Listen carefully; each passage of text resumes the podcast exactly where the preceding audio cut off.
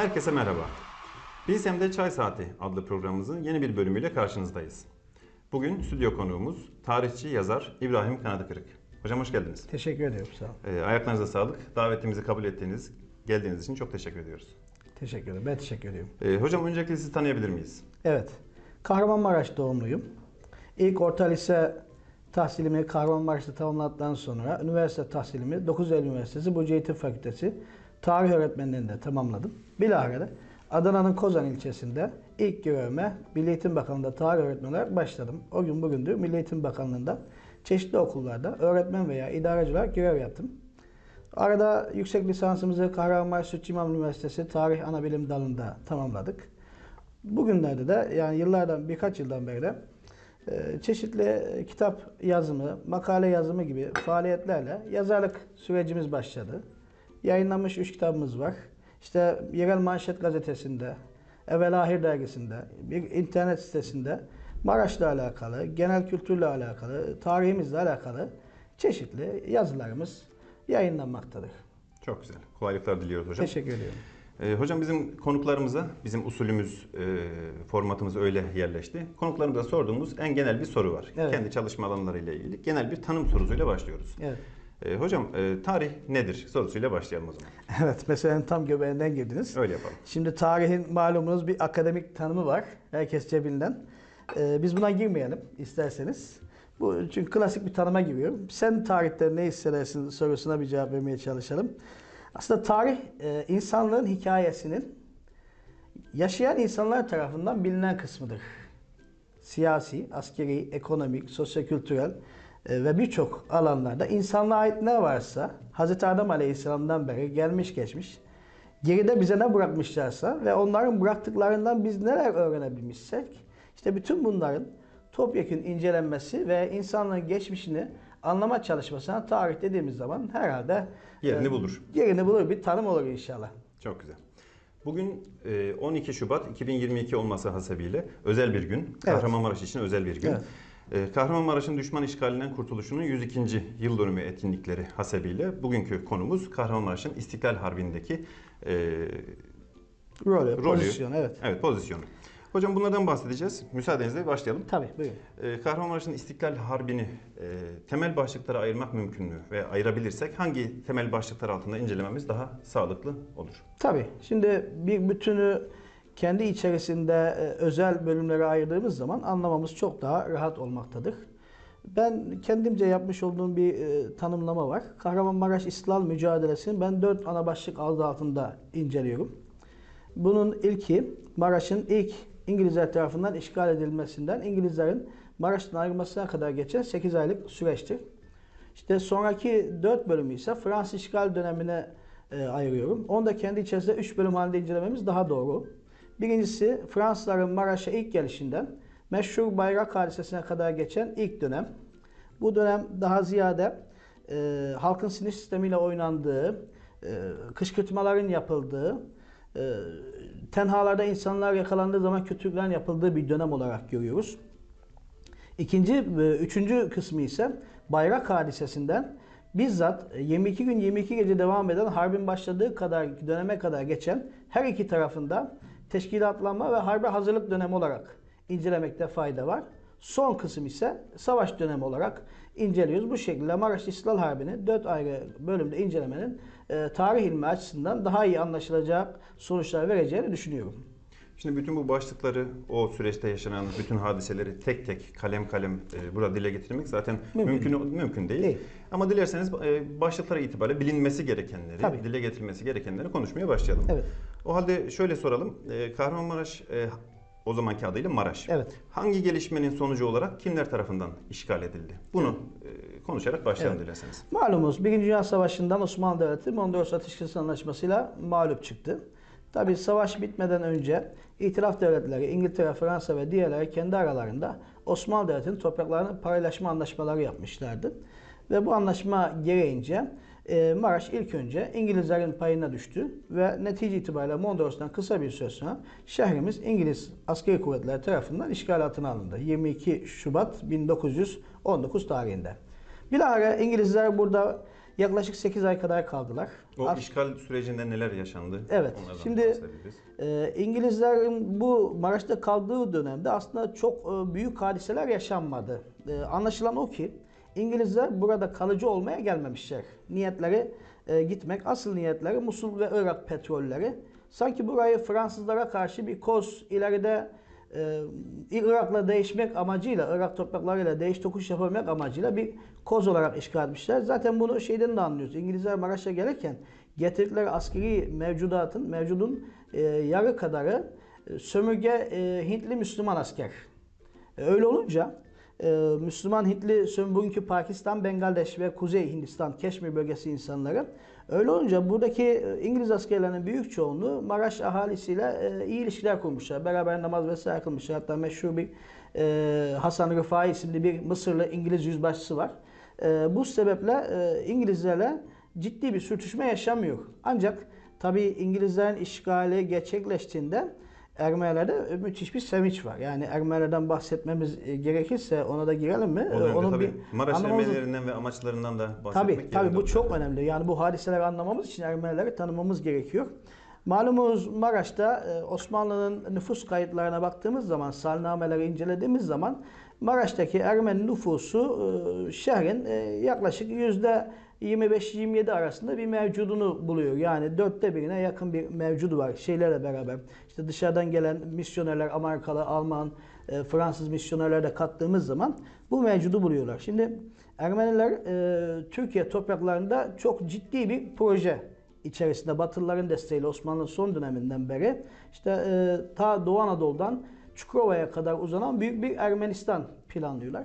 Ve yine e, bunun da e, Çukurova'dan Maraş Zeytun, şu bugünkü adıyla Süleymanlı dediğimiz bölgesine kadar olan kesimi Kilikya Ermeni Prensliği bölgesine düşüyor.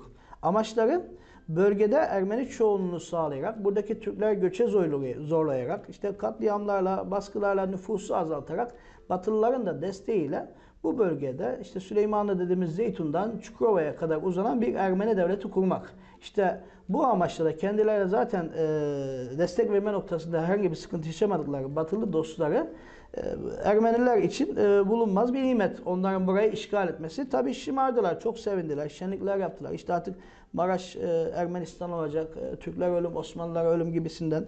E, burada ayrıntılarına girmemize e, gerek yok. E, çünkü bayağı bir zamanımızı alır mevzu. E, taşkınlıklara başladılar. E, tenhalarda yakaladılar insanlara, işte işkence ile öldürmeye, e, affedersiniz ırza tecavüzlere, e, daha farklı muamelelere başladılar. Ve e, İngilizler de bu hedefleri doğrultusunda büyük bir nimet olarak görüp İngilizlere kışkırtmaya başladılar. Şimdi İngiliz generali Max Andrew ilk başta Ermeni iddialarına inanmış görünüyor veyahut da destekliyor diyebiliriz. E, Maraşlılarla bir toplantı düzenliyor İngiliz generali. Ancak bu toplantı Ermenilerin beklediği gibi geçmiyor. Özellikle başta Maraş'ın önde gelenlerinin katıldığı bu toplantıya meşhur e, Maraş Milli Mücadelesi manevi lideri diyeceğimiz Şeyh Ali Sezai Efendi de katılır ve Ali Sezai Efendi'nin yaklaşık iki saat süren e, Fransızca e, konuşması bir var şeyle İngiliz komutanıyla. Orada Ermeni iddialarının haksızlığını, Maraş'ta çoğunluğun Türklere ait olduğunu, Ermenilerin de bu azınlık olmalarına rağmen Türklerin e, muazzam müsamahası altında yüzyıllardır huzur ve asayiş içerisinde, bolluk bereket içerisinde yaşadıklarını, e, yaşanan asayişsizliklerin Ermenilerden kanıtla, kaynaklandığını kanıtlarıyla ortaya koyar ve İngiliz generali ikna eder. Tabi zaten İngilizlerin burada Maraş'la bir sürtüşmek gibi bir niyetinin olmaması da e, İngilizlerin tutumlarını bu saatten sonra, bu toplantıdan sonra Ermenilere karşı daha soğuk davranmışlardır. Ermeniler İngilizlerin ümitlerini keserler. Fransızların, asıl dostları olan Fransızların, destekçileri olan Fransızların gelmesini beklemeye başlarlar. Oldukça etkili bir konuşma. Tabii iki saat kadar sürüyor. Ha, şimdi burada çok ilginç bir ayrıntıdan bahsetmekte fayda var. E, dedi ki Ali Sezai Efendi Fransızca konuştu. İşte bir Fransızca. Çünkü Ali Sezai Efendi e, yetişme çağlarında e, Halep'te tahsil görüyor eniştesinin yanında. Orada da e, çok işlek bir Fransızca öğrendiği için yani bir alimin bir İslam aliminin, din aleminin aynı zamanda çok işlek bir Fransızca konuşuyor olması Maraş gibi bir yerde gerçekten hayreti mucip bir e, durumdur. Bu süreçte, bu sürecin sonunda e, Maraş neden Fransızlara devredildi peki? Ee, Aralarında Suriye İtilafnamesi isimli bir anlaşma imzaladılar. Bu anlaşmayla Fransızlar e, Irak'taki Irak petrollerindeki haklarından vazgeçiyorlar. Karşılığında da e, İngilizler Maraş bölgesindeki e, ve civarındaki haklarını Fransızlara devrettiler. Peki Fransızlar bu bölgeyi niye istedi? E, Şimdi malumunuz Batılıların e, ekonomik çıkarları çok önemlidir. E, Hani meşhur e, İngiliz Başbakanı e, Winston Churchill'in meşhur bir sözü var. E, bir damla e, kan, bir damla petrol diye. Yani çıkar bunlar için her şeydir. E, Adana'dan itibaren Maraş'a kadar uzanan saha, Çukurova sahası çok yoğun ve geniş, bereketli pamuk üretim alanı, pamuk istihsali. Ve bu bölgenin pamuk üretimi Fransa'nın bütün tekstil sanayisinin pamuk ham madde ihtiyacını karşılıyor. Şimdi böyle bir durum. O zaman da tekstil çok önemli bir e, malumunuz e, sanayi üretimi. İşte e, bu açıdan bu bölge Fransızlar için cazip geliyor. İşte petrol karşında bu bölgeyi e, değişmiş olmaları e, Fransızlar için e, bu tip sebeplerin altında aranacak faktörler olarak görüyoruz. Tabii daha farklı faktörler de vardır. Onlara girmeye gerek yok. Peki bu işgal süreci içerisinde, hadiselerin gelişmesi içerisinde e, kamuoyu tarafından çokça bilinen, yakından tanınan Abdülhalla olayı, Sütçü İmam olayı ve Evet. e, bayrak hadisesi gibi olaylar gerçekleşiyor. Evet. Bunları nasıl e, değerlendirebiliriz? Şimdi bunları tek tek ayrıntılarla anlatıp anlatmanın bir e, gereği olmadığını düşünüyorum. Fuzul çünkü hepimiz biliyoruz. Şimdi bunlar e, harpten önce yani asıl kapışmadan önceki e, karşılıklı bir e, çekişme veyahut da güç gösterisi olarak algılayabiliriz. Hani pehlivanlar güreş meydanına çıktıkları zaman ısınma turlarında elense çekerler birbirine biliyorsunuz. Evet. Bunlar bir elense olarak görelim. Tabii bunlar çok önemli çünkü daha teşkilatlanma olmamış. Ee, ne olacağı bellisiz. E, ferdi olarak özellikle Abdal Halil Ağa ve Sütçü İmam olayı bir noktada ferdi bir yiğitlik göstergesi. Böyle bir ortamda böyle bir yiğitliği göstermek hele hele e, Sütçü İmam'ın orada e, silahını da ateşlemesi ve neticesinde e, Fransız kıyafetli Ermeninin ölümü vesaire faktörler değerlendirdiğimiz zaman tarihe geçen bir yiğitlik örneğidir. E, o açıdan bakmamız lazım. E, ama e, işin asıl büyük veçesi e, 22 günlük savaş e, müddetinde belirlenmiştir. E, ve e, bayrak hadisesine baktığımız zaman bu e, Fransızların bir oldu bitti ile Maraş'ta bir kısım şeyleri değiştirmek için atacağı adımlara karşı Maraşlı'nın topyekün ilk reaksiyonudur. İlk kez Maraşlı topyekün bir eylem gerçekleştirmiş ve bu eylemde oldu bittilere müsaade etmeyeceğini, harimi ismetine uzanacak elleri ne pahası olursa olsun kıracağını ortaya koymuştur ki Fransızlar e, böyle bir gelişme neticesinde Maraş'taki mevcut kuvvetleriyle Maraşlıları bastıramayacaklarını anlamışlar. Ermenilerin de bir adım geri çekilmelerine yol açmıştır. Bu ayrıca e, öyle inanıyorum ki Maraşlı'nın ileride vuku'a gelecek hadiseler ve harp e, hazırlıkları konusunda cesaretlenmesinde, teşkilatlanmasında da e, bu e, bir öncü rol oynamıştır, bir tetikleyici rol oynamıştır. Fiili bir reaksiyon Tabii, olarak o tabii. süreci başlatmıştır. E, tabii yani bu çok ciddi bir reaksiyonu. Yani sonuçta silah yok, teşkilatlanma yok. Siz e, silahlara karşı göğüs gerek, göğsünüzü gerek e, bayrağınızı kaleye tekrar dikecek ve kalenin hakimiyeti tekrar elinize alacak bir e, faaliyet gösteriyorsunuz. Şimdi öyle bir ortam ki ordular dağıtılmış, devlet felç olmuş, e, ulaşım imkanları, iletişim imkanları tamamen itilaf devletlerinin denetimi altına geçmiş. Yani aslında Batılıların gözüyle e, Anadolu'daki Müslüman Türk halkı kendi ellerindeki boğazlanmayı bekleyen bir e, koyun sürüsü gibi. Ama e, yanıldıklarını zaten kısa süre içerisinde anlayacaklar. Yani Türk milletinin her bir ferdinin e, cengaver olduğunu, kahraman olduğunu, e, sağına soluna bakmadan kim var demeden ben varım diye ortaya atıldığını e, anlayacaklardır ama kendileri için pahalıya mal olacaktır. Tabii o süreçte her bir ferdin bir kahramanlık e, destanı ortaya koyduğunu biliyoruz. E, ancak hani hadiselerin akışını değiştirebilecek kilit olaylar, kilit yerler, kilit e, şahıslar, hani bu organizasyonu, o milli mücadelede organizasyonu tertip eden, organizasyonu gerçekleştiren e, kişiler hakkında neler, neler söyleyebiliriz? Şimdi tabii bu Maraş Milli Mücadelesi yani o 22 günlük savaşa giden süreç Maraşlı'nın bir anda kucağında bulduğu bir süreç değildir. Maraşlı gelmekte olana gerekli hazırlığı yapmıştır. Profesyonel bir şekilde, askeri bir şekilde, teşkilatlı bir şekilde yapmıştır. Tabii bu işte lider kadronun çok büyük rolü olmuştur şehri teşkilatlandıracak. Şimdi biz Maraş İstiklal Mücadelesi dediğimiz zaman zirveye Aslan Bey'i oturtmak durumundayız. Aslan Bey aslen bir serkomiser, polis başkomiseri ama e, Kafkasya asıllı kendisi. İşte Göksu'nda doğmuş, büyümüş. Osmanlı Devleti'nde büyük hizmetleri bulunmuş. E, Birinci Dünya Savaşı'nda büyük hizmetleri bulunmuş. Ve netice itibariyle Ali Sezai Efendi'nin de çağrısıyla e, Maraş'ta durumun gittikçe nazikleştiği, Maraş'ın işte İngilizlerden Fransızlara devrolunacağı ve Fransızlara devrolduktan sonra e, hadiselerin boyutunun tırmanacağının anlaşılması üzerine oradaki görevini bırakarak vatan müdafası için Maraş'a gelmiştir kendisi ve gele gelmez Ali Sezai Efendi, işte Evliya Efendi, Muhar- Muallim Hayrullah Beyler gibi daha önce tanışıklığı olduğu şahıslarla birlikte bir hızlı bir teşkilatlanma sürecine girecektir. İşte bu lider kadro gelmekte olan hem askeri hem teşkilat olarak, mahalle teşkilatlanması olarak hem de ilçe, civar köyler teşkilatlanması olarak adım adım hazırlanmışlardır. Bu yüzden Maraş'ta gelişmelere hazırlıksız yakalanmamıştır. Yani silahını ve diğer e, malzemelerini e, teşkil edecek e, imkanlarını sonuna kadar kullanmıştır. Hocam peki bu süreçte insanları e, bir araya getiren e, manevi dinamiklerden, değerlerden e, bahsedecek olursak neler söyleyebiliriz? Ya şimdi- Çünkü muazzam bir organizasyon, Tabii. muazzam bir direniş ve Tabii. kahramanlıktan bahsediyoruz. Bu manevi dinamikler nelerdi? Hangi ruh onları bir araya Anladım. getirdi? Şimdi e, Türk milletinin genel bir özelliği var. Teşkilatçı bir millettir. Bu ta Orta Asya'dan beri gelen e, yapısıdır. Hani biz ordu millet anlayışı bizde malumunuz çok e, baskındır. Diğer milletler göre çok daha belirgindir, çok daha beceriklidir. E, bir araya gelme bu tip durumlarda yani ciddi tehlikelerin, hayat meyat memat meselesi olan tehlikelerin meydana geldiğinde bu milletin teşkilatlanma kabiliyeti çok fazladır.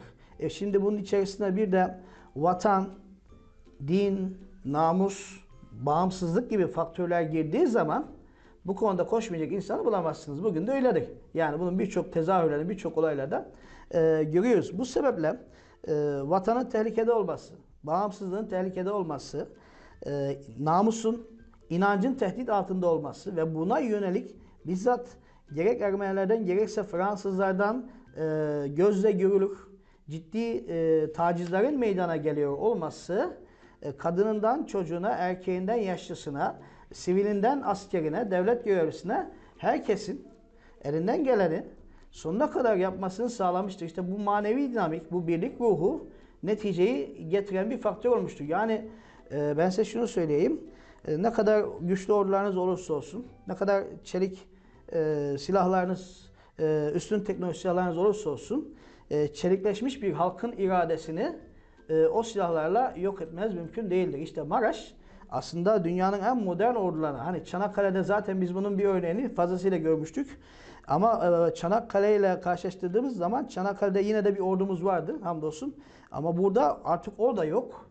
Yani dişi dişiyle tırnağıyla diyebileceğimiz bir hazırlık safhasıyla e, Maraş e, çelikleşmiş bir iradeyle karşıdaki modern ordulara, modern savaş tekniklerine karşı varını yoğunu bir araya getirerek ama tamamen akıllı, akılcı politikalarla tamamen e, yine bir e, Mevcut tecrübeli imkanları- tecrübeli e, subay veyahut da e, asker kadrolarının da işte savaştan yeni dönmüş 10 yıldan beri savaşıyorsunuz. Trablusgarp Harbi'nden beri savaşıyor bir milletin erkeği. Cepheden cepheye koşuyor.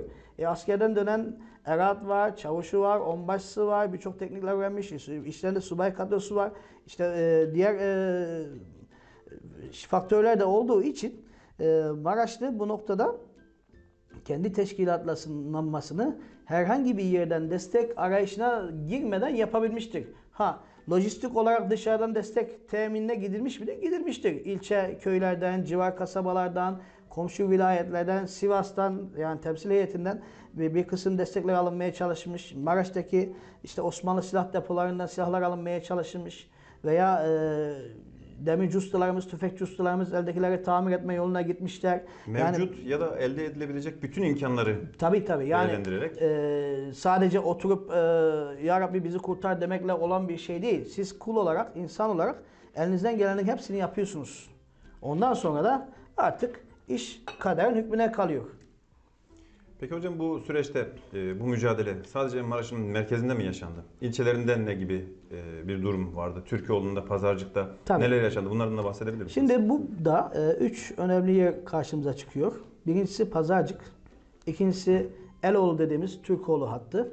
Üçüncüsü de e, Zeytun e, ve Yenicekale bugünkü e, Andırın tarafına düşen o bölge.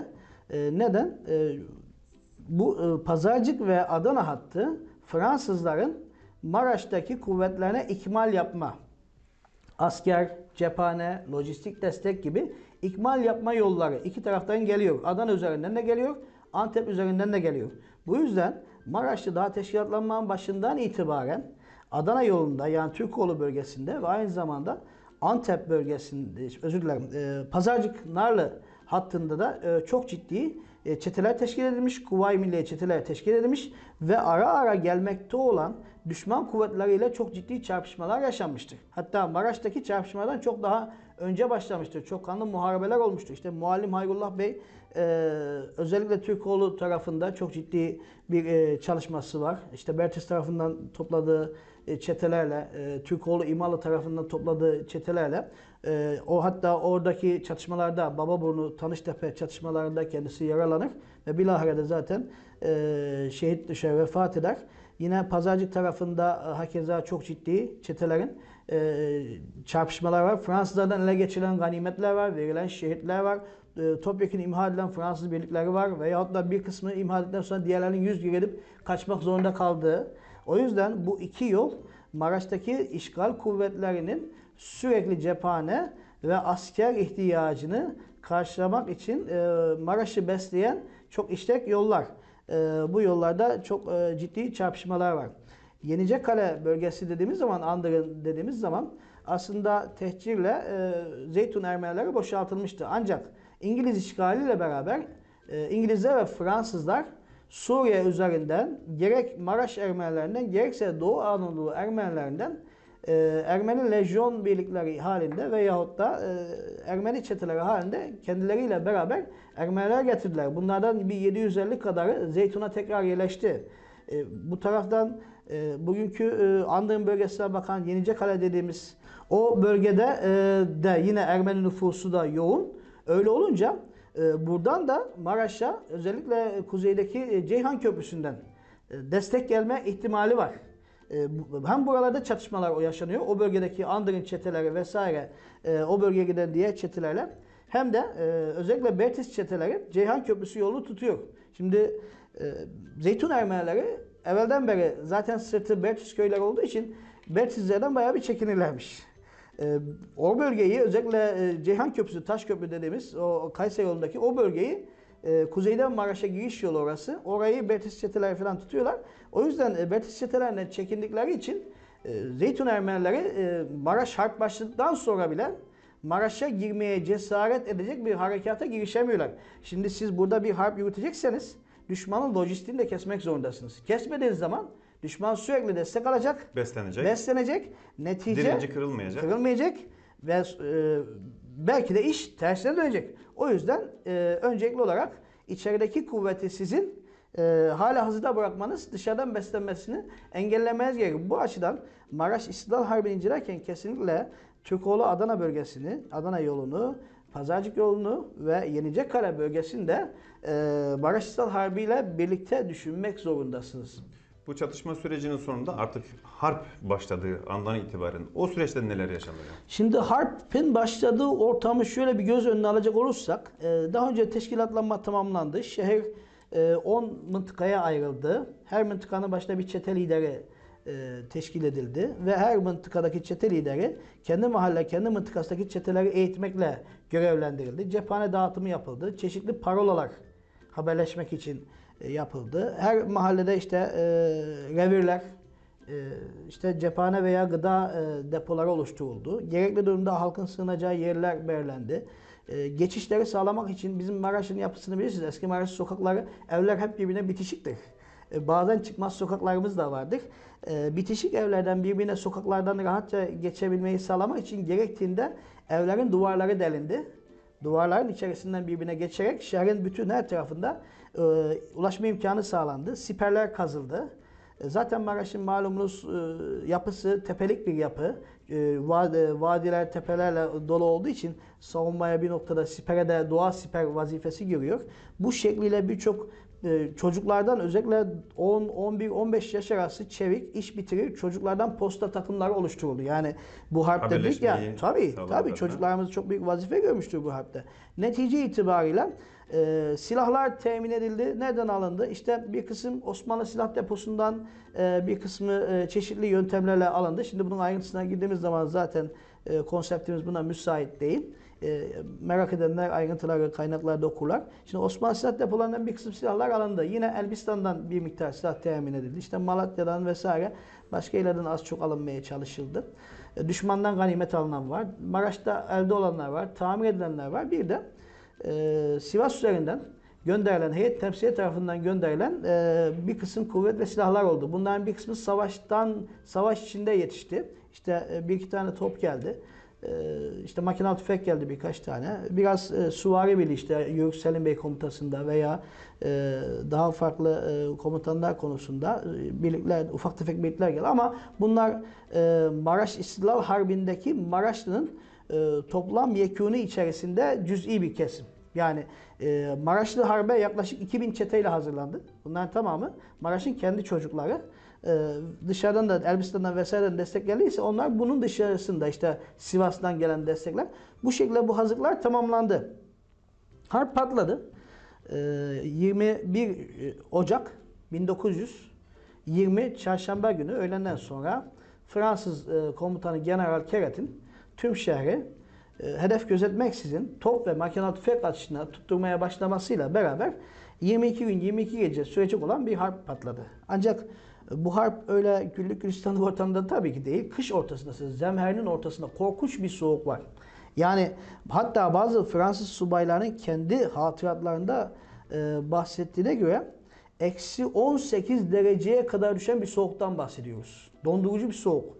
Sürekli yağan karlar yani artık kürenen karlarla damlardan kürenen karlarla e, damlar arasındaki sokaklar dolmuş insanlar e, ara tamamen yol durumuna gelmiş. Fırtınalar hiç bitmiyor. Dondurucu soğuk. Böyle bir ortam. E, Böyle bir ortamda e, düşman e, özellikle misyonerlerin Maraş'ta 1850 sonrası yoğun faaliyetlere başlamasından sonra Ermeniler için çok sayıda kilise, okul, yetimhane, hastahane gibi çeşitli binalar yapılmıştı. Taş binalar, e, konaklar ve bunların da büyük çoğunluğu genelde Maraş'ın tepelik yerlerinde, yüksekçe yerlerinde yani e, mekana hakim alanlarında. İşte bu yüksekçe yerlerindeki mesela bugünkü Kahramanmaraş Merkez Ortaokulu'nun olduğu yer Abarabaşı Kilisesi meşhur. İşte e, tüm Maraş'ı gören bir nokta. Koca bir çan kulesi var. O kuleye işte şey çıkarmışlar. E, makinalı tüfek çıkarmışlar, tarıyorlar. İşte kışla zaten Osmanlı e, kışlası bugünkü e, kışlamızın bulunduğu yerdeki binası zaten dışarıdan görülüyor eski bina. Oraya Fransızlar yerleşmiş. Yine e, Tekke Kilisesi gibi e, Kümbet'te, Divan'da, başka yerlerde birçok kiliseler, okullar vesaire birer gerçek anlamıyla küçük birer kale durumuna dönüştürülmüş. İşgal kuvvetleri ve Ermeniler Tabii. stratejik e, Tabii, tabii, tabii, mekanları tabii. da elde tutmaya gayret gösteriyor. Gayet bu tabii bunlar ve bu süreçte şehri yoğun bir bombardıman var. Ee, savunma yapıyorlar yalnız. Bizimkiler de bu süreç içerisinde bu e, şeyler, müstahkem mevkileri düşürme stratejisi içerisinde bir harpten bahsediyoruz. Şehrin tamamına yayılmış bir harp. Şehri Maraşlı Aslan Bey'in başkanlığındaki komuta heyeti e, şehri iki ana bölüme ayırıyor. Doğu cephesi ve Batı cephesi diye. Doğu cephesi şehrin bugünkü Dulkadiroğlu bölgesi. Yani yukarıdan Akdere'den itibaren aldığımız zaman ki bugünkü tam e, bölüme denk geliyor. Batı cephesi ise Akdere'den işte bu tarafa doğru Bugünkü e, 12 Şubat 12 Şubat bölgesi, bölgesi. ve Ç- bir de çarşı bölgesi zaten ikiye ayrılmış durumda. Bu iki cephede e, Batı cephesi daha çok Aslan Bey'in komutasında. Doğu cephesi de daha çok e, temsil tarafından bölgeye Kuvayi Milliye Komutanı olarak atanmış Kılıç Ali'nin komutasında. E, ancak Batı cephesinde harekatlar bir süpürme harekatı şeklinde çok hızlı, seri, topyekün, ani baskın ve süpürme harekatları şeklinde yapıldı. Bunu yapan da e, Şehit Evliya Efendi malumunuz. E, Evliya Efendi e, Hocam tam dan- burada müsaadenizle sormak Tabii. istiyorum. Ee, Sizin Şehit Evliya Efendi'yi konu alan bir kitabınız var. bir eseriniz var. Evet. Ee, Şehit Evliya Efendi'ye özel bir parantez açmak, özel bir başlık açmak e, sanıyorum Yerinde olacak. yerinde olacaktır. Yerinde olacak. Biraz Şehit, Efendi, Şehit Evliya Efendi'yi tanıyabilir miyiz Tabii. ağzınızdan? Şehit Evliya Efendi merhum e, şöyle söyleyeyim. Aslen kendisi bir e, memur, evkaf memuru. E, İstanbul'da yüksek tahsil yapmış. Ancak e, genç, cevval, 40 yaşlarında atak, e, vatanı uğruna gözünün daldan budaktan sakınmayan bir insan. Aslan Bey'le de çok daha öncesinde de anladığımız kadarıyla, hatıratlardan anladığımız kadarıyla tanışıklığı da mevcut. Ve e, anladığım kadarıyla da aslında Evliya Efendi bu tip gerilla savaşları dediğimiz sivil şehir savaşları konusunda e, ya çok üst bir yeteneğe sahip, üst seviye ya da e, geçmişten gelen tecrübeler var. Ancak elimizdeki kaynaklar şu ana kadar Evliya Efendi'nin daha evvel böyle bir harp içerisinde bulunan dair bir bilgi vermiyor. Ancak e, muazzam bir yeteneğinin olduğu ortada. Şimdi Aslan Bey'in Evliya Efendi başından beri teşkilatlanmada yanında ve e, bir noktada sağ kolu. Yani Maraş İstiklal Harbi'ni bir saç ayağına tutacak olursak bu saç ayaklar kimler dersek işte dört kişi saysak e, bunun biri Evliya Efendi'dir, biri Aslan Bey'dir, biri Ali Sezai Efendi'dir, biri de daha harp başlamadan vefat etmiş olan kuruluştaki e, Muallim Hayrullah Bey'dir. Şimdi e, Batı cephesinin komut e, askeri faaliyetlerini Aslan Bey, çünkü Aslan Bey komuta kademesi, beyin, karargah Aslan Bey'in elinde. Ee, Batı cephesindeki bütün çete faaliyetlerini, askeri hareketleri e, Evliya Efendi'nin emrine veriyor. Evliya Efendi de e, zaman zaman sayısı 200'ü bulan e, çete mevcuduyla beraber önce kendi mahallesinden başlayarak Batı cephesindeki düşman müstahkem mevkilerini fırtına gibi eserek 15 gün içerisinde düşürüyor. Gidip de başarısız olduğu hiçbir nokta yok. Yani sayacak olursak işte e, kendi mahallesindeki Seferen, Avelis evi ve konakları, taş konaklar, e, Şekerdere Kilisesi, Şekerdere Fransız Karakolu, işte e, Kulağkutlu Mahallesi, e, Kalealtı Kilisesi, daha sonra büyük e, ve e, Yüksekçe'deki Tekke Kilisesi, işte e, karşı taraftaki e, yani Doğu cephesindeki bir kısım yerler, e, işte Zımmiyan Kilisesi, Kırklar Kilisesi, hatta Bahtiyar Yokuşu'na çıkacak yerde bulunan dikiş yurdu gibi e, yerleri, yine çarşıda e, bugünkü e, eskiden yukarı bedesten dediğimiz kasap halinin olduğu yeri, aşağı bedesten dediğimiz e, bugünkü kapalı çarşı, meyhane çarşısı, Şırmatlı Hanı gibi e, 14-15 tane çok müstahkem mevkiyi e, iki hafta içerisinde bir süpürme harekatıyla e, Ermenilerden ve Fransızlardan temizleyip alıyor. Yani bugünkü 12 Şubat bölgesini kurtarıyor. Zaten efsaneleşiyor. Müthiş bir efsane. Ermenilerin korkusuz rüyası, Fransızların korkulu rüyası. E, bu uğurda büyük fedakarlıklar yapıyor.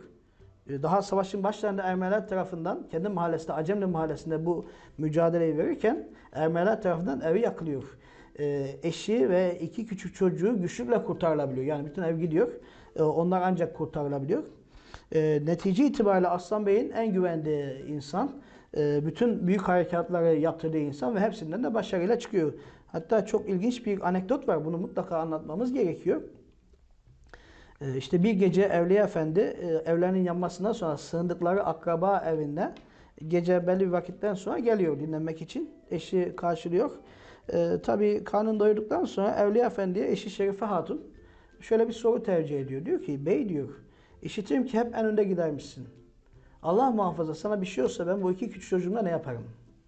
Evliya Efendi'nin vermiş olduğu cevap hepimize bir vatanın ne anlama geldiğini ve burada ne fedakarlık, nereye kadar fedakarlık yapılabileceğini gösteren tarihe geçmiş meşhur bir sözdür. Diyor ki hanım hanım bana bak bu çete harbidir. Nizami harp değildir. Ben önden gitmezsem, yiğitlik göstermezsem kimse peşime gitmez. Ben gitmezsem, öteki gitmezse de bu memleket kurtulmaz. Bana bugün desinler ki Maraş kurtulmuş. Bunun karşılığında iki çocuğunu kurban et. Gözümü kırpmadan kurban ederim. Bilirsin ki evlatlarımı çok severim. Ama Maraş'ı memleketimi evlatlarımdan daha çok severim diyor. Bundan sonra Şerife Hatun bir daha ağzını açmıyor. Şimdi böyle bir şahsiyetten bahsediyoruz. Netice itibariyle Taşyan'ı düşürmeye çalışırken büyük bir kuvvetin e, başında orada düşman e, Fransız ordusu biliyorsunuz sömürge askerleri de getirdi. Bunlardan işte e, Cezayirli, Tunuslu hatta Senegalli sömürge Müslüman askerleri var. Çatışma esnasında e, büyük bir ihtimal Ermenilerin de belki bir tuzağıdır bilemiyoruz. Hala tartışmalıdır. E, işte bir sömürge askeri Tunuslu veya Cezayirli olduğundan bahsedilir. E, yaralanından bahseder bağırır. E, yardım edin der. E, o arada Evliya Efendi yaralanan Müslüman askerinin ölmemesi, çatışmada ölmemesi için tabi şehadet vakti gelmiştir. Bir hamle Ay- yapar. ayağa kalkar, durun der o Müslüman onu kurtaralım deyince işte e, şeyin e, Taşan'ın mazgallarındaki Ermenilerin yaylım ateşiyle kendisi ve yanındaki Çeçen Şahin ve Hafız Ökkeş'le beraber orada şehit düşer. E, Evliya Efendi'nin şehit düşmesinden sonra e, yeri doldurulamamıştır maalesef. Yani harbin son bir haftasının bütün yükünü Aslan Bey omuzlarında tek başına sırtlanmak zorunda kalmıştır. Yani e, onun göstermiş olduğu başarılar kimse gösterememiş. Hatta ele geçen bazı yerlerin de Aslan Bey yeniden elden kaybedildiğinden bahsediyor. Doğu cephesi ise daha farklı durumda. Yani Evliya Efendi bu derece e, İslam Harbi'nin e, benim nazarımda sahadaki evet Aslan Bey lideridir, başkomutanıdır her şeyiyle bir numaralı ismidir. E, Ali Sezai Efendi manevi lideridir. E, ama Evliya Efendi de e, şehrin e, harpteki, sahadaki e, en büyük kahramanı ve şehididir. Zaten harpten önce yaptığı faaliyetler de ayrı bir e, şey bilgi ama tabii buna burada girecek kadar vaktimiz olduğunu düşünmüyorum. Merak edenler inşallah okusunlar. Ee, peki hocam e, Doğu cephesindeki olaylar ne surette cereyan etmiştir? Evet. Şimdi Doğu cephesi e, Kılıç Ali Bey'in tasarrufunda olmakla birlikte e, Kılıç Ali Bey e, Evliya Efendi gibi e, çetelerin başında topyekun bir hareket yaptığını Kılıç Ali Bey'in görmüyoruz. Daha uzaktan çete komutanları vasıtasıyla e, çeşitli noktalar işte Katolik Kilisesi gibi işte e, Bulgurcu'nun konağı gibi e, işte Kümbet Kilisesi veya işte Kuyucak'taki Ermeni Mahallesi gibi yerlere çeşitli çete komutanlarını yönlendirdiğini görüyoruz. Yani burada aslında Doğu cephesinde e, güç biraz parçalanmış durumda. Parçalandığı için Evliya Efendi'nin yapmış olduğu süpürme harekatları, topyekun e, vurma harekatları maalesef yapılamıyor. Bu yüzden Doğu cephesinde zayiat daha fazla oluyor. Çok sayıda e, meşhur kahraman çete lideri büyük fedakarlıklar neticesinde şehit düşüyor. Düşürmek istenen yerlerin bir kısmı düşürülemiyor. Bu da düşmanın zaman kazanmasına da yol açıyor. Yani Doğu cephesinde düşürülen en önemli yer Sarbin son günlerine doğru e, işte Kılıçhane'nin top atışlarının da faydasıyla e, Kümbet Kilisesi'dir. Ama mesela Harbin büyük kahramanlarından e, merhum Medinezade Abdullah Çavuş Katolik Kilisesi'ni düşürmeye çalışırken e, şehit düşmüş. Yine e, Eşbahzade Mehmet Efendi Bulgurcu'nun konağını düşürmeye çalışırken e, şehit düşüyor.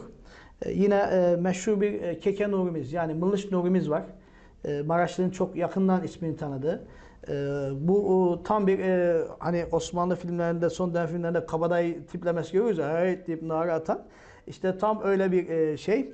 E, pala bıyık, e, cebinde çifte tabancayla, e, şey özür dilerim, kuşağında çifte tabancayla, palayla gezen e, bir insan. Özellikle e, Kuyucak büyük oranda Ermeni mahallesi. Yine e, Kümbet'te de yoğun bir Ermeni nüfusu var. Bazı mahalleler Ermeni mahallesi, bazılarında da Türkler, Ermeniler karışık yaşıyorlar. İşte bu Kuyucak ve Kümbet Ermenileri Mılışnur'dan çok çekinirler, çok korkarlarmış. Birkaç da mevzu hadise var zaten onlara girmeyeceğiz. Ama en son şehit düştüğü olaydan bahsedeyim. O göz yaşartıcı bir sahne. Evliya Efendi'den bir gün önce şehit düşüyor. 3 Şubat 1920 tarihinde. Şimdi e, Zulkadiroğlu Süleyman Bey'in konağında öğle yemeği yerken e, Seferyan Avedis, özür dilerim, e, Hırlakyan Avedis'ten yani bu bizim meşhur Agup Hırlakyan'ın e, kardeşinden bir tehdit mektubu geliyor. Tabi bu mektup gelir gelmez okunur okunmaz Mılış Nuri ayağa fırlıyor. Ben diyor bu gavurun e, konağını yakmadan ortadan kaldırmadan yemek yemeyeceğim diyor. Kalkıyor. Bu kalkınca diğer çeteler de kalkıyorlar.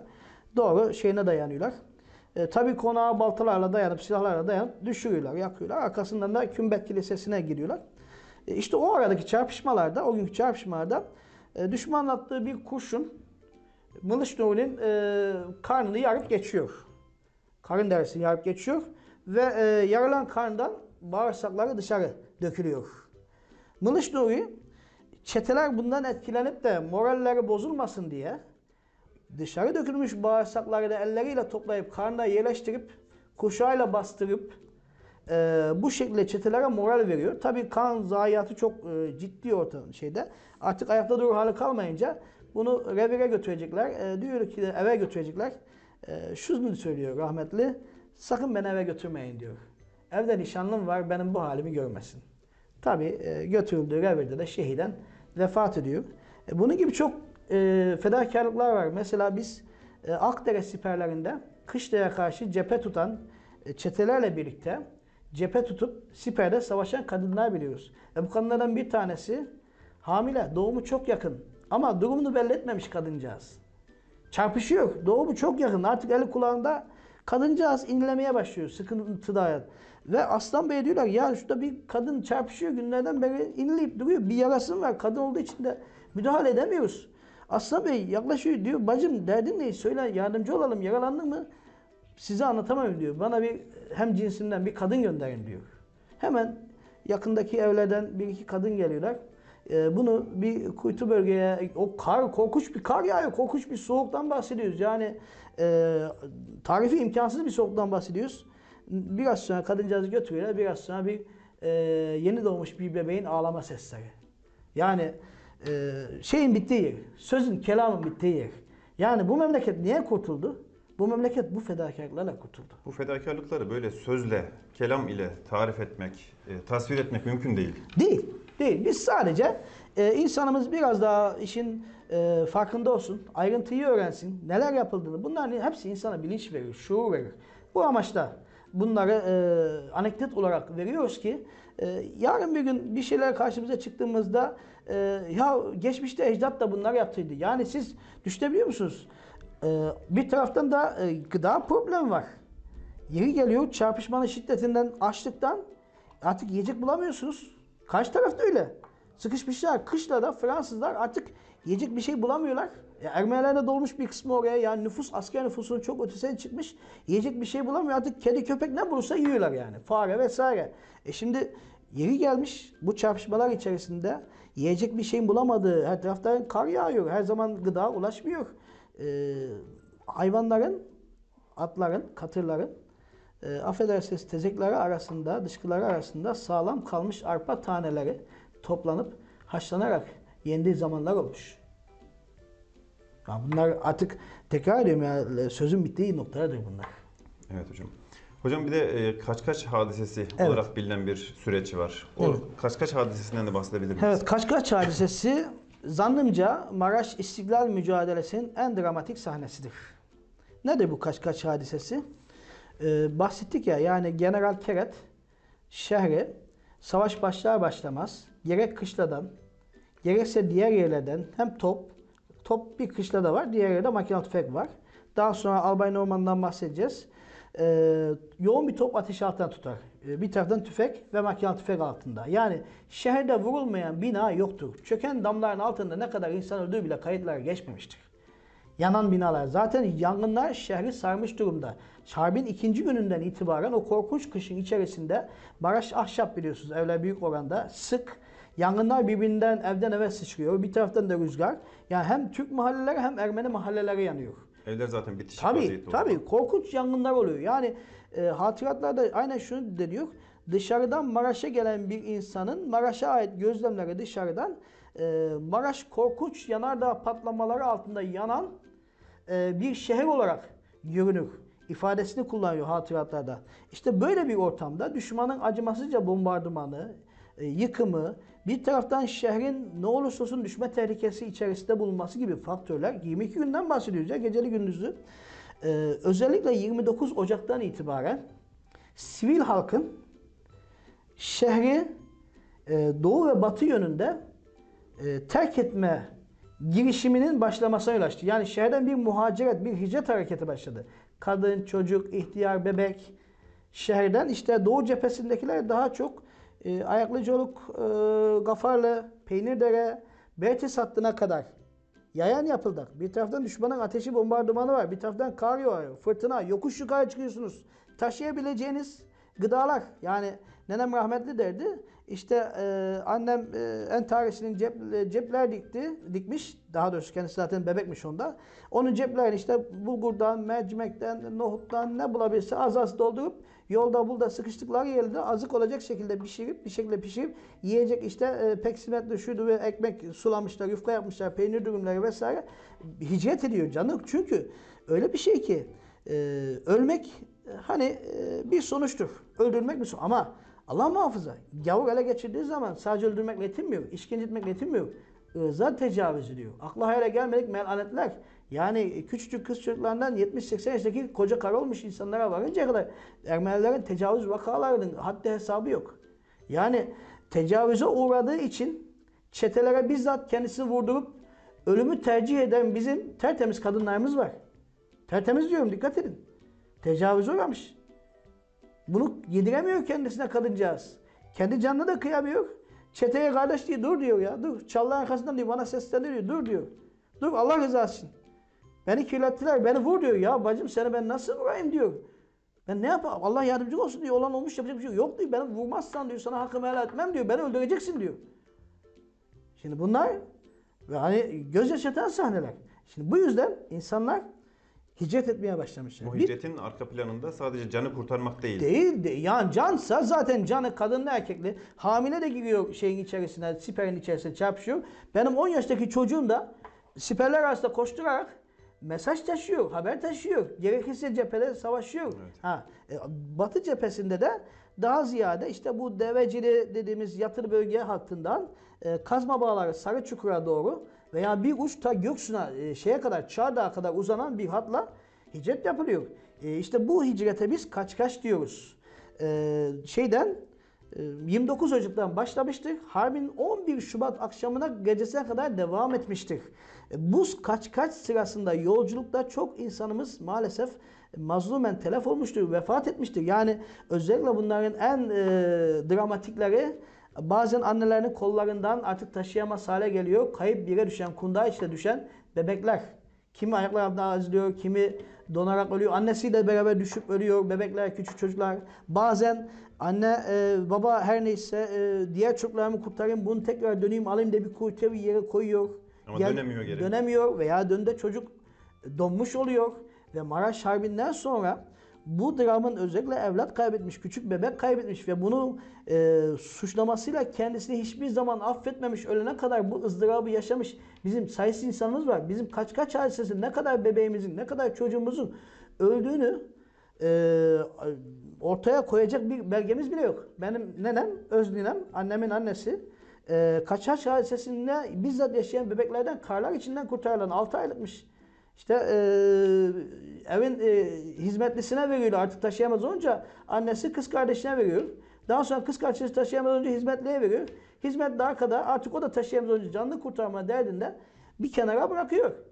Neden sonra arkadan çok geçmemiş demek ki Allah'tan e, öbür kafirlerin içerisinde abisi var 11-12 yaşlarında. Bir bakıyor kundağından tanıyor. Ya bu bizim bacım diyor burada bir bebek var diyor. Alan diyor bakıyor e, bacısı koptuğu gibi kaptığı gibi e, getirip e, bir de sitem ediyor. Niye bebeğimizi bıraktınız diye. Yani Allah e, onun e, ecelini yetirmemiş orada ama kaç kaç gazi, gazisi olmuş ama e, sayısız bebeğimiz bu kaç kaçta vefat etti. Ve kaç kaç özellikle e, 8 Şubat'tan sonra Albay Norman'ın gelmesinden sonra çok hızlandı. E, çünkü Albay Norman'ın gelmesi akabinde Maraş'ta çok korkunç şeyler yaşandı. Yani Maraş Sırat Köprüsü'nden geçti ki bunu daha evvel bir kısım yazılarımızda belirttik. Ona ayrı bir başlık altında 5 dakika, 2-3 dakika bir değinmemde fayda olacağını düşünüyorum. Buyurun. Ee, hocam bu Kaşkaş hadisesi ile, ile birlikte devam eden süreçte e, Mustafa Kemal Paşa liderliğindeki temsil heyetinin bu Evet. e, sürece katkıları neler oldu? Tabii. Şimdi e, bu e, sürece e, Mustafa Kemal Paşa'nın ve temsil heyetinin katkılarını savaş öncesi ve savaş e, sırası diye değerlendirmekte fayda var. Aslında daha şeyden e, Maraş işgal edilmeden önce Maraş'ın işgal edileceği Bondros'tan sonra belli olur olmaz. O sırada Mustafa Kemal Paşa Yıldırım Ordular Rum Komutanı hem Maraş'taki askeri yetkililere telgraf çekerek e, Maraş'taki devlete ait silah ve cephanenin ivedilikle acil bir şekilde Ceyhan Nehri'nin batısına geçirilmesini, düşmanın eline geçmemesi için emrediyor. Bu cephane ve silah e, Ceyhan Nehri'nin batısına geçiriliyor. Yani bu Ceyhan Köprüsü'nün, e, Taş Köprü'nün bilahare Kayseri yakınlarına kadar götürülüyor. Yani e, Aslan Bey'in muhtemelen bu silahlardan da yararlanmış olma ihtimalini biz e, göz ardı etmiyoruz. Savaşta kesin bilgimiz yok. Savaş çıkmadan önce e, Mustafa Kemal Paşa'nın başkanındaki temsil heyetinin Maraş'taki Kuvayi Milliye'ye, Maraş Müdafaa Hukuk Cemiyeti'ne kesin bir telkini var. Son ana kadar çarpışmaya girmeyiniz. Hiçbir şekilde çarpışmaya girmeyiniz. Kaçının? E, çünkü iş çarpışmaya girdiği zaman, savaşa Verilecek döküldüğü zayiatlar- zaman zayiatın ötesinde kuvvet dengesi Ve çok bozuk. Total gücün yavaş yavaş zayıflamasına neden oluyor. Yani e, Maraş'ta e, ki direnişin düşmanı engelleyemeyeceği netice itibariyle bundan hız alan Fransızların Maraş hattını geçerek bilahare Göksun yolu üzerinden Elbistan, Sivas ve Ankara yolunu açacağı ve Orta Anadolu'ya Ermenilerin de desteğiyle dalacağı tehlikesi var. İşte bunu biliyor. Bu yüzden ne Bu olursa sonuçları olsun. öngörüyor. Meseleye olursa olsun- sadece Kahramanmaraş'ın düşmesi olarak da bakmıyor. Tabii. Onun neticesinde gerçekleşebilecek bazı tehlikeleri öngörüyor. Tabii yani ne olursa olsun Maraş'ta bütün sıkıntılara gerekirse yani e, dişimizi sıkalım. E, ama Maraş'ta bir çatışma ortamına girmeyelim. Netice ama buna rağmen de her türlü ihtimalle göz önünde bulundurularak Sivas üzerinden işte e, ciddi e, ölçüde e, belli bir işte e, silah cephane veya e, takviye kuvveti yine gönderiliyor. Hatta Kılıçdaroğlu bizzat Kuvayi Milliye Komutanı olarak bu bölgeye atanıyor Sivas üzerinden. Harp başladıktan sonra ise madem oldu bitti. Değil mi? İlk şeyimiz harbin başlamamasıydı. Harp başladıktan sonra da e, harbin kazanılması için e, ne yapılmış? Tabi bu destek kuvvetler göndermeye başlamış. Yani harbin sonuna kadar işte makina tüfekti vesaire, süvariydi ve vesaire bir kısım birlikler geldi. Ha tekrar ediyorum bu Maraş'ta oluşan yaklaşık 2000 kişilik bir çete kuvvetinin yanında belki bir %10'u buluyor. Ama yine de Sivas üzerinden e, olabildiğince destek gönderme. Özellikle gelen makinalı tüfek, e, makinalı tüfek e, çavuşu Hamdi'nin önderinde gelen mak- ağır makinalı tüfek Nahırönü dediğimiz sokak başı mıntıkasında e, teşkil edilmiş, oturtulmuş ve bu makinalı tüfeğin halkın moralini yükselmesi ve düşmana mukabele edilmesi çok büyük bir faydasının olduğunu biliyoruz. Yine bir kısım kuvvetler Cancık hattına, bir kısım kuvvetler işte başka yerlere sevk edilmiş. Bununla beraber Mustafa Kemal Paşa'nın biz e, diplomatik olarak faaliyet yürüttüğünü gösteriyoruz. Sürekli e, dış devletlere telgraflar çekerek işte e, Maraş'tan korkunç katliam haberleri geldi. Maraş'ta Fransızlar ve Ermenilerin katliam yaptığı, Maraş'a destek olunması gerektiği gibi e, bir kısım psikolojik adımlar atıyor. Aslında Maraş'ta savaş dengede devam bir şekilde dengede devam ediyor. Yani Fransızlar e, bizim üzerine, bizden çok bir yerler ele geçiyor. Biz düşürüyoruz düşman yerlerini. Ama şimdi e, bu psikolojik harpte e, siz e, düşmanın üstün durumda olduğun dünyaya durursanız düşmanın oraya dışarıdan daha fazla destek göndermesinin de önünü otomatikmen kapatmış olursunuz. İşte bu yapılıyor. Ciddi anlamda bu propaganda yapılıyor. Ayrıca Maraş halkının e, haklı davası, mücadelesi e, Maraş'tan gönderilen telgraflar esas alınarak, bilgilendirme telgrafları esas alınarak İrade-i Milliye gazetesinde sürekli yani bütün Türkiye'ye yönelik olarak basılan İrade-i Milliye gazetesinde günü gününe yayınlanarak e, bir milli propaganda yapılıyor. Yine Maraş için yardım sandıkları kuruluyor. Ta Kastamonu'dan Malatya'ya, Türkiye'nin birçok yerinde Maraş mücadelesi için, Maraş'taki zayiatlar için, Maraşların işte maddi ihtiyaçlar için e, bankalarda e, şeyler açılıyor. Yani e, postanelerde özellikle banka demeyelim de e, hesaplar açılıyor. Bunların bir kısmı ulaştırılıyor. Elbistan üzerinden ulaştırılıyor. Bu şekliyle maddi manevi psikolojik destekle harbin sonuna kadar temsil heyeti Maraş milli mücadelesinin haklılığını duyurmak, kazanması sağlamak için de o zamanın şartları içerisinde. Tekrar ediyorum. Çünkü daha daha Büyük Millet Meclisi açılmamış. Meclis açılmamış daha. Daha yeni teşkilatlanmaya yani o günün şartlarında hani meclis açılmış olur, düzenli ordu kurulmuş olur vesaire çok daha farklı destek kıtaları gelebilir. Ama daha meclisin açılmadığı, e, Kurtuluş Harekatı'nın daha e, çekirdeğinin oluşturulmaya çalışıldığı bir dönemde e, bu kadro Maraş İslam mücadelesinin e, kazanılması için de eline geleni yapmıştır diyoruz. Hocam bu müca- mücadelenin nedenli çetin şartlarda e, gerçekleştiğini, ne büyük bedeller ödendiğini yani böyle bir konuşmanın içerisinde dahi birazcık ayrıntılarına baktığımız zaman zaten e, görebiliyoruz. Çok e, kolaylıkla kazanılmış bir zafer asla değil. E, gerçek anlamda destansı bir mücadeleyle Muhakkak, muhakkak. elde edilmiş. Peki bunun sonunda, sonucunda düşman e, ne şekilde, nasıl kaçtı? Tabii. Şimdi e, bunu 8 Şubat'tan itibaren ele almamız lazım. Çünkü 8 Şubat'tan itibaren tabir yerindeyse yazımızda dile getirdiğimiz üzere Maraş gerçek anlamda Sırat Köprüsü'nden geçmiştir.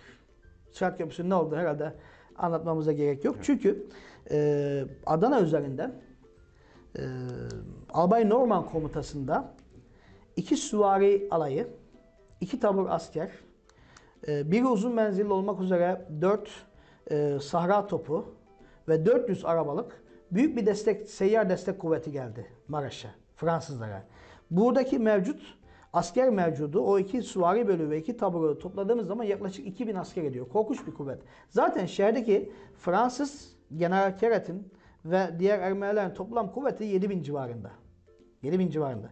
Bir de bu geliyor. Ve elinde üstün silahlar var. Yani uzun menzil toplar vesaire. E, tabii Albay Norman gelir gelmez e, önce Aksu'ya yetişiyor. Türkoğlu'nu yakıp yıkarak geliyor.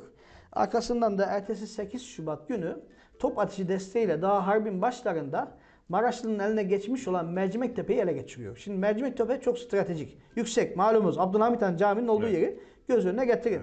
Şimdi oradan oraya kurdurduğu uzun menzilli topları ve diğer e, top ve makinalı tüfekleriyle beraber Albay, Albay Norman özellikle batı cephesini kuzeyde Cancı kattı yani Cancı bilmeyenler için söylüyorum kuzey çevre yolunun olduğu yer.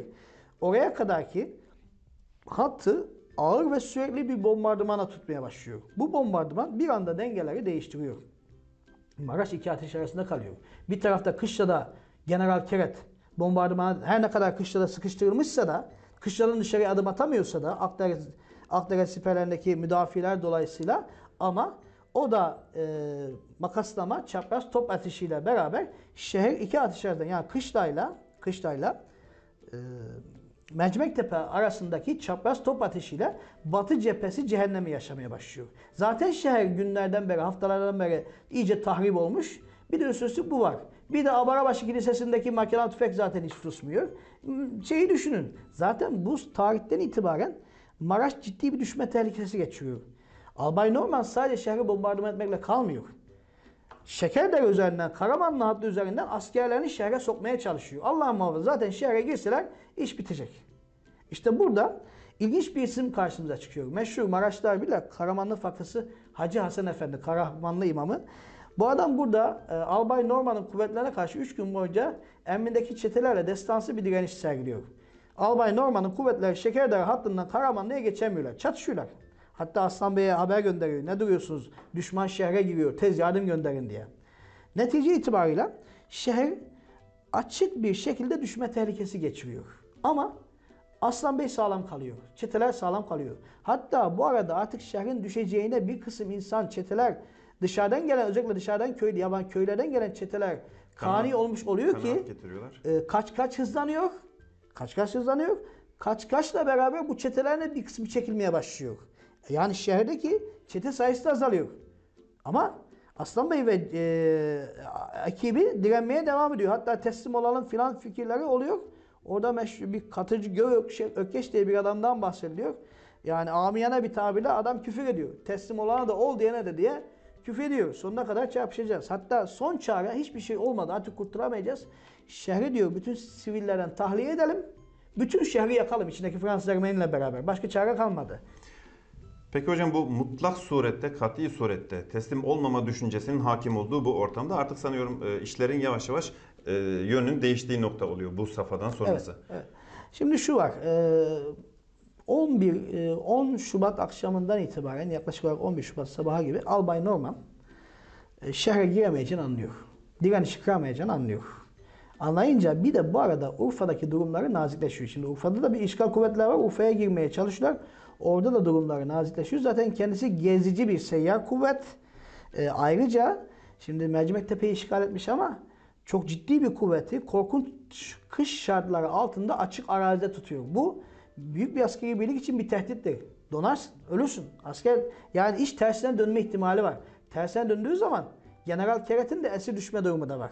İşte bu sebeple 2-3 günlük bir zorlamadan sonra Norman şehre giremeyeceğini anlayınca General Keret'e mesaj göndererek geri çekilme emrini bildiriyor. İşte çarşıda e, Keret'ten sonraki en önemli e, diğer Fransız birliği binbaşı Cornelius komutasında Arasahan'da bulunuyor. Ona çekilme emrini veriyor ve e, General Keret'in rahatça çekilmesini sağlamak amacıyla e, çekilme yolunu yoğun bir topçu atışını tutuyor. 11 Şubat akşamına kadar. Orayı yumuşatıyor. Orada çeteler çekilsin diye.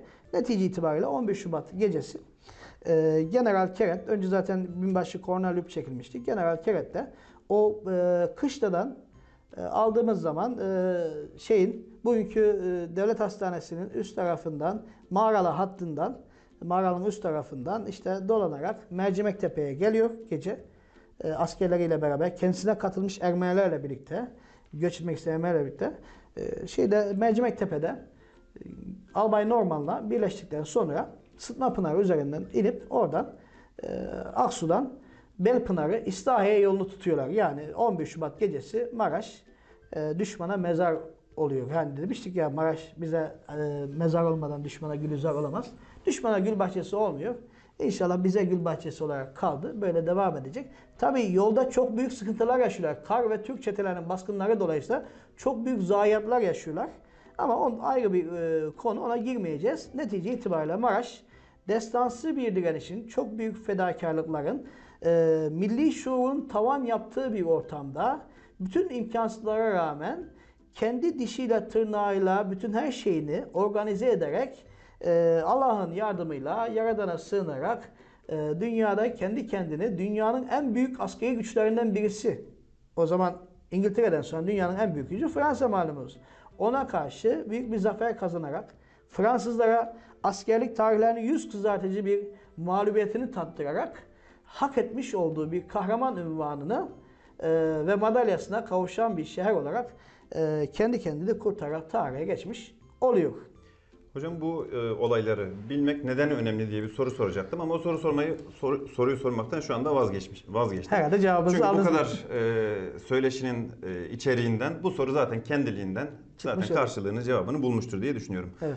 Hocam siz e, çalışmalarınızda bir tarihçi olarak çalışmalarınızda bu araştırmalarınızın e, neticesinde elde ettiğiniz e, belgeleri, bilgileri kamuoyuyla paylaşmak adına sosyal medya hesaplarınızdan e, bunları paylaşıyorsunuz, e, yayınlar çıkarıyorsunuz, yayınlarla e, Evet. halkımıza ulaştırmaya çalışıyorsunuz. Özellikle şehitlerimizin bu İstiklal Harbi'ndeki şehitlerimizin mezarlarının başında o şehitlerin Evet. öykülerini anlattığınız paylaşımlarınız var. Bu kıymetli çalışmalar için ben tüm halkımız adına sizlere tekrar teşekkür ediyorum. Ellerinize sağlık. Ben teşekkür ederim. Yani memleketimiz için bu Maraş'ın çocuğu olarak ecdadımızın bize kanları pahasına bırakmış olduğu bu topraklarda hem onlara hem memleketimize karşı vazifemizi yerine getirmek bilinci içerisinde e, hani e, amiyane bir tabir benim adım Hıdır elimden gelen budur demişler ama e, elimizden geldiğince öğrendiklerimizi insanımızla paylaşarak bunlar yazı hale getirerek tabi bu bilgilerin zaten tamamına yakını çeşitli kaynaklarda var. Biz bu kaynakları e, akademik olarak okumuş, değerlendirmiş bir süzgeç içerisinde derlemiş, toplamış olarak sizlere bir hap olarak e, sunuyoruz. Ama e, arşivlerden, çeşitli kaynaklardan da ulaştığımız tabii ki orijinal belgeler, metinleri de oluyor.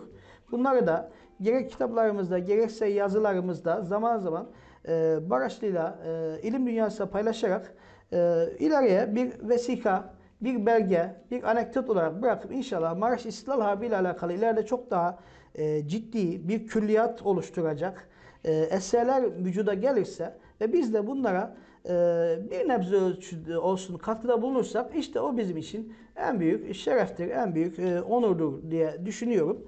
E, ve inşallah insanımıza dilimiz döndüğünce bu şuuru verebiliyorsak, vatan şuurunu, devletin ne kadar önemli olduğunu, e, bağımsızlığın ne kadar önemli olduğunu, e, e, bu vatanın e, her bir karış toprağının şehit kanıyla sulandığını, e, şehit olması da o gazilerin terleriyle de sulandığını e, bildirmek e, herhalde bizim boynumuzun e, borcu. Ben son olarak, Olarak bunu e, söylüyoruz. size soracaktım. Yani geleceğe hangi şuurla, e, hangi perspektiften bakmalıyız? Yani geleceğe hani e, Evliya Efendi'nin eşi Şerife Hatun'la e, bir e, şeyi vardı değil mi? Ondan bahsetmiştik. Yani hani e, vatanımı çok severim ama evlatlarımdan daha çok severim. Evlatlarımı çok severim ama vatanımı evlatlarımdan daha çok severim sözü. Yani Bu şuur. gerektiğinde e, şimdi tabii ki bu şuur gerektiğinde canını vermeyi gerektirecek bir şuurdur. Bu olması gerekiyor ama o noktaya getirmememiz lazım. Yani bu memleketin değerini elimizdeyken, güzelliklerini yaşarken, e, o tarihiyle, kültürüyle, inancıyla, değerleriyle, insanıyla hep birlikte bilecek bir şuurla yaşadığımız zaman zaten böyle bir e, şeyin içerisine düşmeyiz. E, tehdidin veya tehlikenin içerisine düşmeyiz. Bugünkü Onu- bağımsızlığımızın hangi bedellerle temin edildiğini, Tabii. tesis edildiğini, kazanıldığını Ben de aslında bu noktada e, şunu da istiyorum. E, tabii bu e, bizi aşan bir husus. bizim büyüklerimizin bunu gerçekleştirme noktasındaki büyüklerimizin yapacağı şeyler. Yani e, Maraş İstiklal Harbi törenlerimiz e, biraz daha bir, e, bir iki tık daha ileri gitmesi gerekiyor. Bir iki level atlaması gerekiyor. Bir iki konsept ileri geçmesi gerekiyor. Yani bize aslında dışarıdan gelen bir turist veya bir vatandaşımız dışarıdan gelen herhangi bir vilayetten gelen bir vatandaşımız veya bir çocuğumuz Maraş içerisinde gezerken Maraş İstiklal mücadelesinin ruhunu hissedecek bir kısım kalıcı görsellerle sürekli karşılaşması lazım. Mesela Maraş İstiklal Harbi'nin e, olduğu, önemli olayların olduğu yerlere birer anıt kitabe, işte bu kahramanların resimleri, anlatan olayları anlatan şeyler. Bunlar kalıcı olarak dikilebilir. Yani bir e, taş hanın içerisinde Evliya Efendi'yi anlatan bir kitabe, onun resmi anlatılabilir. Veyahut da e, bizim bu malumuz e, İstanbul'da şey var, Topkapı'da Panorama 1453 Müzesi var. Bu üç boyutlu olarak İstanbul'un fethinin önemli sahnelerinin e, profesyonel bir şekilde resmedildiği bir e, galeri. Buraya geldiğiniz zaman İstanbul hangi şartlarla nasıl fethedildi bunu e, resimlerden anlayabiliyorsunuz ama çok profesyonel. Yani para harcanarak Maraş İstiklal mücadelesiyle alakalı Panorama Maraş isimli bir e, resimlerle dolu bir müze vücuda getirilebilir. Bunlar işte bunun için neresi bence kale bunun için çok müsait bir yerdir. E, veya bir başka yerde. Ben sadece aklıma geldiği için doğaçlama olarak e, söylüyorum, irticalen söylüyorum. Bunun gibi e, veya filmlerimiz sanki öyle 10 dakikalık kısa filmlerle sadece işte Abdülhalil Ağa e, güzel yapılmış ama işte Süt İmam olayını vesaire içeren filmlerden ziyade daha uzun Daha metrajlı, kapsamlı. daha belge mesela bir kaç kaç hadisesinin bir belgeseli çekilmesi lazım. Yani bazı dramlar şimdi biliyorsunuz Ermeni lobisi e, yurt dışında muazzam faaliyetler yapıyorlar. En iyi yaptıkları Yani, şey tabii. propaganda en iyi yaptıkları Müthiş şey. yapıyorlar ve zaten Batılılar da onları destekliyorlar. Aslında hakikati herkes biliyor ama medya gücü, para gücü, Algı. propaganda gücü, algı, manipülasyon bunu başka insanlara bambaşka anlatıyor. Siz bugün Amerika'da git de özellikle Las Vegas bildiğim kadarıyla Ermenilerin yoğun yaşadığı yerlerden bir tanesi. Ee, orada e, bazı şeylerden bahsettiğiniz zaman e, Maraş'ı dediğiniz zaman Ermeni katil olarak görür sizi. Oysa biz kendimizi anlatamamışsak Hani belki karşı taraf aynı inançtan olduğu için ona destek verecektir ama en azından susturabilirsiniz. Desteğinizi almasanız da susturabilirsiniz. Bizim propaganda çalışmalarımız maalesef gördüğüm kadarıyla profesyonel değil. Olması gerektiği ölçüde değil. Ciddi para harcanması gerekiyor. Ciddi kafa yorulması gerekiyor ve ciddi pro- e, projelerin geliştirilmesi gerekiyor. Yoksa tamam güzel. Yani her 12 Şubat'ta işte davullarımızı çalıyoruz, temsillerimizi yapıyoruz, işte mehter takımlarını yürütüyoruz, ee, işte şiir geceleri, anlatı geceleri vesaireler belki düzenli yürüyüş kortejleri yapıyoruz. Ama bunlar bizim için şu anda bir kortej, e, özür dilerim bir şenlik durumunda. Ya biz 12 Şubat'a kadar şenlik yapmadık ki. 12 Şubat'a kadar anamızdan emdiğimiz süt burnumuzdan geldi. Yani kızılcık şerbeti içip kan kustuk biz 12 Şubat'a kadar. Yani yaklaşık özellikle Fransa'dan gelmesinden sonra ama bir yıl İngiliz'den gelmesine itibaren Ermenilerin burada yaptıkları şeyler zaten az uz değil. Yani bir yıl Maraşlı kızılcık şerbeti içip kan kustu. Şimdi biz bizim şenliğimiz 12 Şubat. Biz 12 Şubat'a kadar 12 Şubat'a kadar şenlik yapmayalım. 12 Şubat'a kadar biz bunu bu yaşananları insanımıza bir ölçüde tanıtalım. Ya artık herkes Allah rahmet eylesin. Sütçü İmam'ı da öğrendi. Abdülhalil Ağa'yı da öğrendi. Bayrak olayını da öğrendi. Yani herkes bilir. Ama bilinmesi gereken çok daha fazla şeyler var. Bunlar çok önemli şeyler. Yanlış anlaşılmasın. Bunlar önemsemediğim şeklinde anlaşılmasın. Bunlar çok önemli, mühim şeyler. Büyük yiğitlikler. Ama işin bir de buzdağının asıl büyük bir bölümü var. Burayı tanıtalım, burayı tanıtıcı şeyler yapalım. Gerekirse ciddi belgeseller, filmler yapalım. Ve ben şunu da söylüyorum. Bu tip filmler, belgeseller yaptığımız zaman özellikle filmleri eee, şey yapmayalım. Dışarıdan yabancı oyuncu getirmeyelim. Ya bizim insanımız amatör de olsa Maraş İstiklal Mücadelesi'nin ruhunu bizim insanımızdan daha iyi hiç kimse yansıtamaz. Bakın yıllar evvel Mesut Uçakan sağ olsun sahibini arayan madalya diye bir, bir film Evet. çekti. Ee, hala izlerim. Bir kısım teknik hatalar var. O zamanın bilgileri ölçüsünde, o zamanın değerlendirmeleri ölçüsünde doğaldır. Mesut Uçakan sonuçta Maraşlı değildir. Senaryoyu yazan insanlar açısından. Şimdi elimizdeki materyaller çok daha fazla. Çok güzel, harikulade çekildi. Ve bu filmde figüranların tamamı Maraşlıydı. Ne güzel. Yani böyle bakardım, böyle koşuşlarını, şeylerini tam anlamıyla kendini vermiş, kendi bir çete olarak hissediyor. Ama siz bugün dışarıdan profesyonel artistler getirdiğiniz zaman, onlara büyük paralar ödediğiniz zaman O ruhu belki yansıtmakta yaş, ya tanımıyorsunuz. Bir de aslında o kadar parayı harcayıp e, o filmi yapacağınıza daha düşük maliyette çok daha uzun, çok daha farklı projeleri, çok daha fazlasını insanımıza sunabilirsiniz. Evet. Bu da insanımızın Maraş milli mücadelesini benimsemesinde daha etkili olacağını ben düşünüyorum. Cennet Bey söyleyecek şey çok. Hocam çok teşekkür ediyoruz. Zaman Ağzınıza dar. sağlık, ayaklarınıza sağlık. Tabii teşekkür e, ediyorum. bu e, bahsettiğimiz e, İstiklal Harbi e, dönemindeki bu mücadelenin ayrıntılarına girecek olursak sanıyorum hani bir bölümde değil onlarca yüzlerce bölüm belki e, ortaya çıkar. Evet. Ama bugünün Kahramanmaraş'ın düşman işgalinden kurtuluşunun e, 102. yıl dönümü e, hasebiyle bu e, faydalı söyleşi için sizlere çok teşekkür ediyoruz. İstiklalin bedelini mallarıyla, canlarıyla, kanlarıyla e, ödeyen aziz şehitlerimizi, gazilerimizi ve cümle geçmişlerimizi rahmetle, minnetle yad ediyoruz.